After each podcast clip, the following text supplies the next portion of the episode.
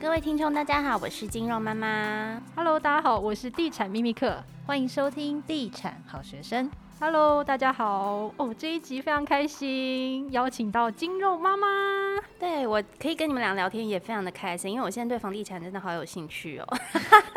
我们看到你最近买房子，哎，对，恭喜你！我真的觉得买了房子以后的那个心态，还有看待人生的态度会非常非常的不一样。对，因为我是四十岁，等于是我呃刚拿到我的房屋的这个所有权，然后是刚好快要满四十岁的时候。可是在这之前呢，其实我就是一直是一个租屋族，然后也没有很认真的想过要置产这件事情，因为你会觉得房价真的很高，所以我一直都是保持着我可以在台北市花四万多块一个月去租精华地段的房子。很高哎，很高啊！那那时候就觉得哇，你用四万块，然后租在一个很好的地段，生活很方便，然后呢，你还是可以随时想搬就搬，住腻了就搬，就会觉得哇，人生真的很开心。结果最近呢，就是刚好安插到就是房子也要装潢，然后你就是那个租金要付出去，你就突然觉得心很痛，想说自己怎么会扛了这么久，然后租这么贵的钱，还不如 你有没有算过这十年来你的嗯租金总共付出了多少钱？非常多，有非常多少有没有非算过？如果以一个月四万，可以估个两三年。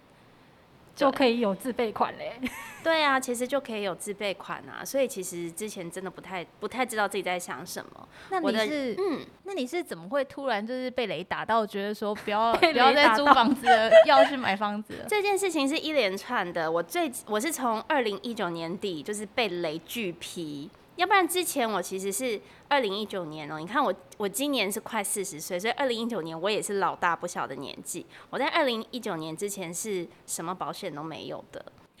真的假的？你说基本的医疗险什么都没有都？没有，我就会一直想说，哇，怎么都没有保险员开发到我？我真的很空白，而且也不觉得你的人生要去保什么险，所以你毕业之后，你就没有想说要保个意外险或是医疗险我？完全没有。而且我要跟你说，我以前呢，大学是念新闻系，所以我毕业之后其实是在做电视节目，而且呢，以前我做的还是知识性节节目，就今晚哪里有问题。所以你说我不是不理解这一块吗？其实不是、欸，我们以前光是理财、保险，然后置产这些，就是就是谈翻的话题。因为以前新闻呃，就是这种呃谈话性节目一定会聊到这些东西。可是那个时候听完就会觉得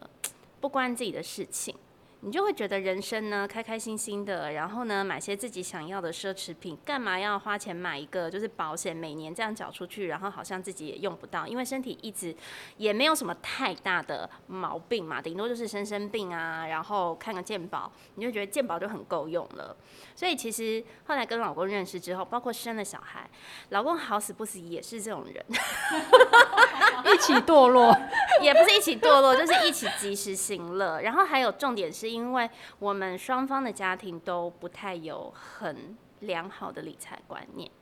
所以从小没有养成就对了。不太有养成，所以其实是二零一九年的时候，因为我的老公他就突然中风生病，然后我才发现他的保险很不够用，他的保险总 total 加起来就是每天住院可以赔个一两千块的补助，可是以他那时候中风需要长期住院，然后一刚开始卡不到健保病房，你也只能排单人病房，还要有看护费，因为他太大只了，我一个人顾不动。然后你每天就是七八千块这样子丢出去，还要再加上中风的治疗，如果是要自费的，是非常非常贵的。那一刻你才开始知道说，你平时呢如果不做好一些准备保险，理财，其实人生真的突然遭逢这种巨变的时候，是会跌到谷底。因为我那个时候就得到处去跟朋友借钱，其实我没有到处啦，因为我其实跟朋友也是开不了口，我只有跟一个朋友开口，然后后来大多数的钱都是直接跟银行做贷款。哦，对，所以我是从那里之后才开始被打醒，然后开始去把自己的保险补齐，孩子的保险补齐。那我老公因为已经中风，所以没有什么保险可以保了。然后后来再陆陆续续很努力的开源，因为其实你没有足够的资金，你谈什么理财？所以等到后来经济收入又比较稳定的时候，我就开始股市啊，然后 ETF 啊，然后包括房产，就一一把它备齐。对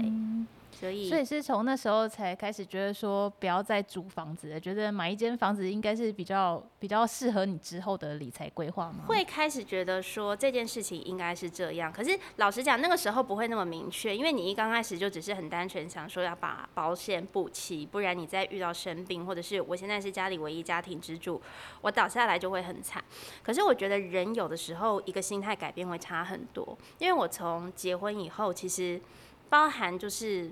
嗯，当妈妈以后，人家都说当妈妈以后。女人呢，就是会公主病自己好。可是其实因为从小我爸爸就是一个觉得啊，女生干嘛学开车？你就是以后老公照顾你就好。然后其实我老公他以前就是还在健康的状态的时候，他也是一个业绩很好的教练，靠颜值也有，靠技术也有，所以其实。就是你也是还蛮无忧无虑，不用很认真的觉得你是家里的经济支柱这件事情。可是有一天，当你发现你整个家庭都必须是你来支撑的时候，你的心态会改变。你的心态改变以后，你就会发现说，你的肩膀上是有责任要去为这个家里做些什么的时候，你的这些学习的动力，然后或者是赚钱的动力就会来。所以是后来才开始，比如说接触到大量听，后来淡如姐也开始商学院嘛，是后来啦。然后诶，接触到秘密课这边，然后开始看很多理财相关的内容，然后才会觉得说，嗯，对，要赶快买自己的房子去抗通膨才行。只不过因为你租房子都在台北市的市中心嘛，呀，那你现在买到青浦跟台中港，哎，这两个地方完全不一样，哎，怎么会挑到这里？其实应该说这跟小朋友也会有一点关系，因为我不是故意就是移华，就是硬要挑就是台北市的蛋黄区的市中心来租，没那么疯。其实我是就是在地这一区的人，就是我这一辈子就是都是一直在这个地方生活、念书、工作，真的都没有离开过。那你当然会很自然，生活圈都在这里，就是你也会希望说自己的工作的工作室，然后或者是你生活的落点就是在这个地方，因为习惯了。可是其实到了一定年纪之后，也会觉得哇，这是都市的生活很紧凑。然后再加上我自己后来创业，其实并没有受聘于别人，所以我没有说一定要在市中心上班的这个这个这个这个需求，所以后来就会想说，哎，其实往呃，比较蛋白的地方去居住，第一个你买价会便宜非常非常多，然后再来呢，我觉得现在台湾有很多从化区真的很漂亮，因为像我住在大安区这边，大家都知道大安区就是老社区，所以就算它房价贵的要死，你就是不会有那种棋盘格的的很美的市容，然后你是电线电缆地下化、啊，对，或者是是一片都是很绿新的房子，然后有很大片的公园。你看看台北很大片的公园，要么华山，不然就是松烟，不然就是哪里那个大安森林大安森林公园公园，房价都吓死人了。就是我们这种小资族是不可能入手的。对，所以后来就是觉得，嗯，其实我很喜欢从化区的这个风景，然后再加上我们家的儿子是一个很喜欢抓昆虫的人，就是他非常非常喜欢大自然，然后再加上他其实。嗯，他的个性是非常需要大量的耗体力跟动，他在学习上才会比较专注。所以其实刻意找在青浦那个地方，也是因为喜欢它，就是公园非常多，然后环境非常的清幽，然后但是呢，你可能诶步行一些路，你又会有一些很生活机能的东西，离高铁站也很近，所以才会选在那个地方。是不是有考虑到房价的入手会比较亲民一点？会啊，因为其实青浦我那个时候买进来的房价，它比台北市的，呃，应该是比新北市的多数地方都便宜很多。对，所以在看青浦之前，还有看过哪些其他？区域吗？没有讲到这件事情，又是那该不会第一眼看上就买了吧？一见钟情的概念 这。件事情就非常像，就是我跟我老公呢认识一百零一天就结婚。我后来算一算，我们看上那个房子到买下来，其实才九十几天 而已。更真爱。对，可是因为我就是那个时候是怎么一回事？就是我们到青浦去，然后因为那时候那里 cozy 饭店刚开幕，然后就带小朋友去度假，然后我们特别还选了一天，就是已经你看那个妈妈是怎么一回事？我选在开学以后，然后才去度假，想说人会比较少。然后呢，所以我们一出高铁铁那个时候搭的那个 cozy 的车站，哎，绕过去就看到了我们的那个建案。他那时候阴架什么都还没拆，然后我们家爸爸就说，哎，那个里有一个新建案，看起来很漂亮。我觉得有时候买房子很奇怪的缘分，就是他会说，哎，那里有一个房子，我说，哦，很漂亮哎。然后所以我们就是在那几天逗留的时候，就绕去附近看，说，哇，都是公园，整个也太棒了吧！就是他那里有一些公园，他那个社区的感觉，其实非常像我姐姐在 L A 住的社区。然后再加上，哎，走几步又到那个 Outlet 的地方，就是哇，好像生活在那个国外的感觉，就那个感觉让我们很喜欢。所以后来就去打听那个房子，就发现它才。刚开始快要潜销，所以后来潜销期的时候，我们就定下来。那当然，我定下来之后，就是从我身边的朋友、经纪人，当然每个人都说你是疯子吗？你都不看房子，第一眼就订房子。我就说好嘛，那我就开始看房子。所以我后来在那短短两个月，我就是每个周末都是三四个建安这样一直看，从台北呃，从台北呃，台北没有啦，新北市，然后一直看看看看到林口，然后再看到青浦。然后龟山也看了，就看了一圈，其实还是喜欢自己原本第一眼买的，呃，第一眼定的，所以后来就是还是决定入手这一件。对，那台中呢？你买到台中哎？台中这件事情就是又是另一个，就是因为会不会又是去奥莱？这次只花了六十天，这次不是特别去奥莱，可是因为其实我我一直很喜欢，就是有那种小度假氛围，就是它有一点。在郊外的感觉，但是周边又会有很有一些这种都市发展的地方。然后呢，所以那个时候就也是刚好看到那个台中建案的广告，就说：“哎，这个地方很靠近三井奥莱，而且你看，它明年又要开一个海参馆，然后附近又有一些工业区，好像很有趣。”我就想说，那我们就去看房。就我们去看了之后，其实会非常非常喜欢他们的规划，因为它刚好是跟日本的一个书店。去做了一个选测，然后他们未来第四期好像也是会有一些联名，还有一些引进的商店，嗯，然后反正总而言之看了之后，就算一算那边哇，就是一瓶十几万的价格，可是他那个那个建设公司是品质非常非常的好，那我们就决定说，嗯，那不然就。把这个地方当成投资房，因为其实那个时候就已经开始每天都在听你们，然后还有听淡如姐的 podcast。那其实当然会觉得说，就是因为自己那个时候在股市赔呃。有赔了一小小点，就觉得股市你要比较没那么稳定啊。对，就当然股市有它稳定的方法，就是你就是好好投资一些 ETF 或稳健的。对，但你有的时候人就会皮痒，就是会忍不住想要买。而且有时候朋友还是会抱一下，你知道吗？就说哎，你那买一下那个，我就是属于那种被抱的人。我我也是被抱的人。他是很著名的反指标，只要他要买的股票，我绝对不会跟。他超级反指标。我看房地产就很准，对，每个人各有专长。我就说你就去买那个建案，然后几乎每个人都会感谢我。所以各有专长，各有专长。我大概就是什么专长都没有，所以就是在培养。只有运动有专长，有没有？所以那个时候其实就是也是觉得说，哎，如果现在是要稍微让自己辛苦一点点，可是呢，你未来其实我那那时候的想法就是，哎，可能比如说以后青浦比较靠近市区，可以留给小朋友。那我跟我老公或许先出租，然后出租到哎以后就是跟小朋友要分开住，那那边就是我们自己去住。就一个社区很方便，然后哎靠山靠海，然后养老也还蛮开心的，所以是抱着这样的心态就买下来。而且你为了买房子，你还去学开车哎。其实应该是说那个时间搭的很刚刚好，因为之前有讲嘛，就是我其实一辈子都在台北，而且就是在东区这个地方，你捷运那么方便，谁要开车？因为这个地方停车费很贵，而且路又很难开。可是后来就是因为老公中风以后，然后你就开始意识到说，哎，小朋友之后可能。不管是国中、高中，会有一些我们要带他出去的需求，而且像没有人开车，他真的很可怜啊，假日都没有办法去一些郊外的地方玩，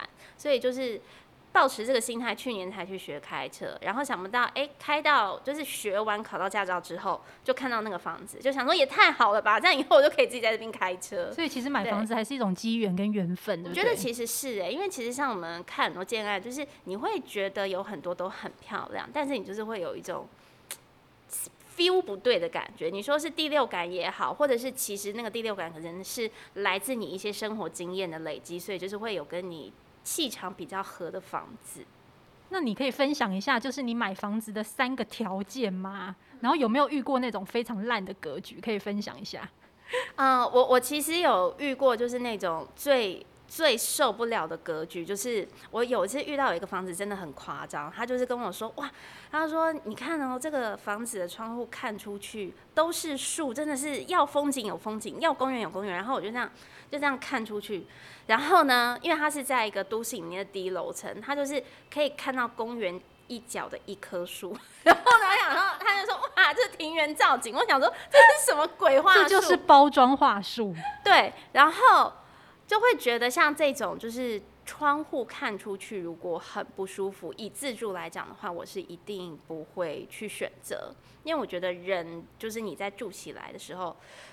你有一个很好的眼。呃，很好的景观，其实对于舒压这件事情是还蛮重要的。而且，因为我们住在市中心，其实就是水泥丛林，你真的希望回到家能够真正的放松。对，那个景真的很棒，很重要啊！不然就是像有的那个房屋真的很吊诡，那一出去你是要跟对面邻居 say hello 吗？就是那个窗户离得很近，然后台北市的房子都这样哎，其实是对，其实是。而且真的是居住品质就没有这么的好啦。虽然它很方便，我觉得是看大家怎么去想。因为其实后来仔细想想，我姐他们住在美国，他们住在美国的人真的很好笑。他们回来台湾都是一整天跑台湾的南北玩。我就说你们这样玩不觉得累吗？他说不会啊。后来我有一次去住我姐家，他每天开车上班的时间两个小时。哇，所以对他们来说，那个距离感其实是跟我们很不一样的。所以其实，比如说像我后来买在桃园，你看，不管是自己开车，或是你坐高铁，就是劲爆啦。可是其实那个价格，整个就是台北市的三分之一吧。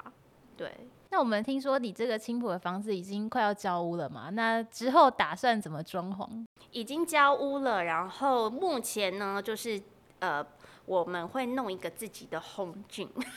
哇，好酷哦！对，那会弄 home gym，当然本身也是因为我自己就是教练，然后可能会有一些居家拍摄，然后或者是方便训练的需求。因为大家都会知道，说你一般社区的健身房做的再好再漂亮，它不可能会配很多的重量，因为一般的。一般的客户用起来可能，呃，住户用起来会危险，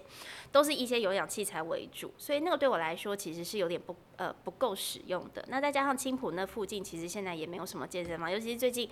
疫情之下，大家也不会想去健身房，所以呃，这个呃运动的空间对我们来说就会非常重要。然后还有就是因为我老公他其实现在附件也会需要用到健身器材，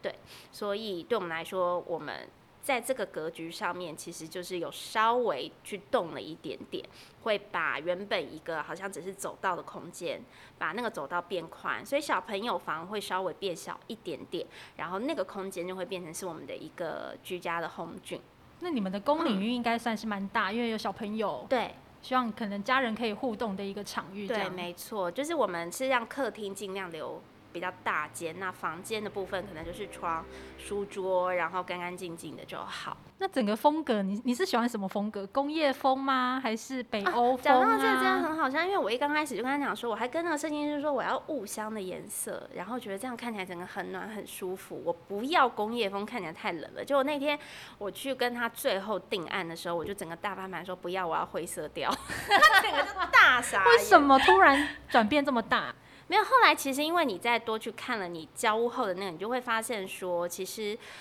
那个窗户配上冷色调会非常非常的漂亮。然后再加上，因为还是话都回来，就是我们自己现在的工作形式，常常会要在家里拍很多照片，然后也会拍很多影片。那其实黄色调虽然会很漂亮，但是它在拍照起来的时候会有一点太昏黄的感觉。所以其实冷色调的家里会比较适合家里的一个拍摄的风格。很期待你之后分享在粉丝团 诶，会也就会陆陆续续把它整理起来。所以对我来说，就是因为刚刚有讲到嘛，就是买房，我第一个就是会觉得窗户的景观很重要。然后第二个其实就是我还是会看公社，但我觉得看公社这件事情，并不是说就是因为其实我知道很多人会觉得哇有游泳池或者有什么，你就是钱都花在那边，就是很呆，都不会去使用。可是因为对我来说，我们就是一个很运动家庭的。的家庭，所以公社对我们来说是一个对生活的重点，所以公社其实是我会看。像我之前看过有些建案，它是很粗鄙，大家有看过那个公园的那种公用健身器材嘛？就是铁剑，然后可能会在上面做一些那个风火轮啊、滑手，就是有建案，他们居然公社是这个东西，是认真。我跟你讲，之前那个台北市的那个社会住宅就有这个东西啊，我记得有。对，我觉得社会界住宅还还算合理，可是我看的那个其他房价也还蛮高的。然后呢，它上面就是一个晒背场，加上这些器材，我想说那还不如不要有。对，所以公社其实是我会去看的一个地方。那我很好奇，因为健身房你会很特别在意它的设备吗？设备其实不会，因为就像我讲，我自己会弄红菌，所以我一些重训的东西会放在家里。对，所以呃，我觉得像一般公社里面，它只要有一个你可以公众的运动空间，其实就好了。对。那除了像是你刚刚说的是景观，然后还有公社，嗯，那还有什么是你比较重视？停车场好开，